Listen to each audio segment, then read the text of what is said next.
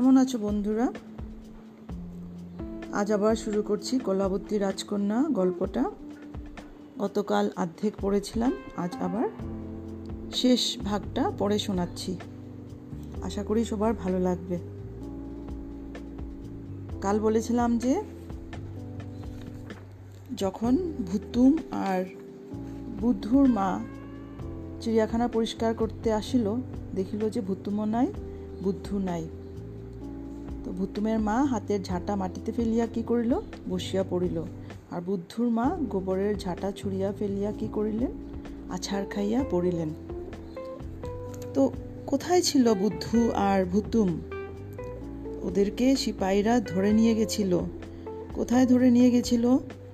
রাজপত্রদের সঙ্গে রাজপুরীতে। শুরু করি। রাজপুরীতে আসিয়া ভুতুম আর বুদ্ধু অবাক। মস্ত মস্ত দালান, হাতি, ঘোড়া, সিপাই, লস্কর, কত কি? দেখিয়া তাহারা ভাবিল, বাহ, তবে আমরা বকুল গাছে থাকি কেন? মায়েরা বা কুড়ে থাকে কেন?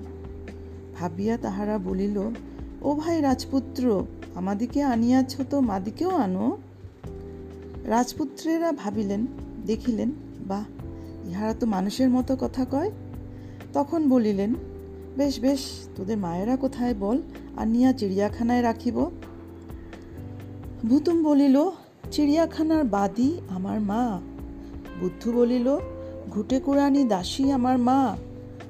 শুনিয়া রাজপুত্রেরা হাসিয়া উঠিলেন, মানুষের পেটে আবার পেঁচা হয়? মানুষের পেটে আবার বানর হয়? ছোট রানী আর নোরানির কথা রাজপুত্রেরা কিনা জানিতেন না। একজন সিপাই ছিল, সে বলিলে, হইবে না কেন? আমাদের দুই রানী ছিলেন, তাহাদের পেটে পেঁচা আর বানর হইয়াছিল। রাজা সেই জন্য তাহাদিকে খেদাইয়া দেন। ইহারাই সে পেঁচা আর বানর পুত্র। শুনিয়া রাজপুত্রেরা ছি ছি করিয়া উঠিলেন। তখনই খাঁচার উপর লাথি মারিয়া রাজপুত্রেরা সিপাহী লস্করকে বলিলেন, এই দুটাকে খেদাইয়া দাও। বলিয়া রাজ্যের ছেলেরা পক্ষীরাজ্যে চড়িয়া বেড়াইতে চলিয়া গেলেন। ভুতুম আর বুদ্ধু জানিল, তাহারাও রাজার ছেলে। ভুতুমের মা বাদী নয়, বুদ্ধুর মা দাসী নয়। তখন বুদ্ধু বলিল, দাদা, চল, আমরা বাবার কাছে যাইব। ভুতুম বলিল, চল। সোনার খাটে গা, রূপার খাটে পা রাখিয়া রাজপুরীর মধ্যে পাঁচ রানীতে বসিয়া সিথিপাটি করিতেছিলেন। এক দাসী আসিয়া খবর দিল, নদীর ঘাটে যে সুকপঙ্খী নৌকা আসিয়াছে, তাহার রূপার বৈঠা হীরার হাল। নায়ের মধ্যে মেঘবরণ, চুল, কুচবরণ কন্যা বসিয়া সোনার সুখের সঙ্গে কথা কহিতেছে। অমনি নদীর ঘাটে পাহারা বসিল, রানীরা উঠেন কি পড়েন, কে আগে কে পাছে? সুখপঙ্খী নায়ে কুচবরণ কন্যা দেখিতে চলিলেন। তখন সুখপঙ্খী নায়ে পাল উড়িয়াছে সুখপঙ্খী তর তর করিয়া ছুটিয়াছে। রানীরা বলিলেন কুচবরণ কন্যা, মেঘবরণ চুল, নিয়ে যাও কন্যা মতির ফুল।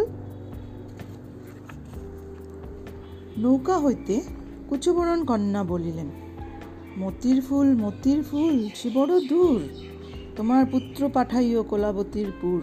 হাটের সওদা, ঢোল ডগরে গাছের পাতে ফল, তিন বুড়ি রাজ্য ছেড়ে রাঙা নদীর জল। বলিতে বলিতে সুখপঙ্খী নৌকা অনেক দূর চলিয়া গেল। রানীরা সকলে বলিলেন, কোন দেশের রাজকন্যা, কোন দেশে ঘর? সোনার চাঁদ ছেলে আমার তোমার ভর তখন সুখপঙ্খী আরও অনেক দূর চলিয়া গিয়াছে। কুচবরণ কন্যা উত্তর করিলেন, কোলাবতী রাজকন্যা, মেঘবরণ কেশ তোমার পুত্র পাঠাইও কোলাবতীর দেশ। আনতে পারে মতির ফুল ঢোল ডগর, সেই পুত্রের বাদী হয়ে আসব তোমার ঘর। সুখপঙ্খী আর দেখা গেল না। রানীরা অমনি ছেলেদের কাছে খবর পাঠাইলেন। ছেলেরা পক্ষীরাজ ছুটাইয়া বাড়িতে আসিল। রাজা সকল কথা শুনিয়া ময়ূরপঙ্খী সাজাইতে হুকুম দিলেন। হুকুম দিয়া রাজা রাজসভায় দরবার করিতে গেলেন। ঠিক আছে? আজ এতটুকুই থাক বাকিটা আবার আগামীকাল শোনাবো।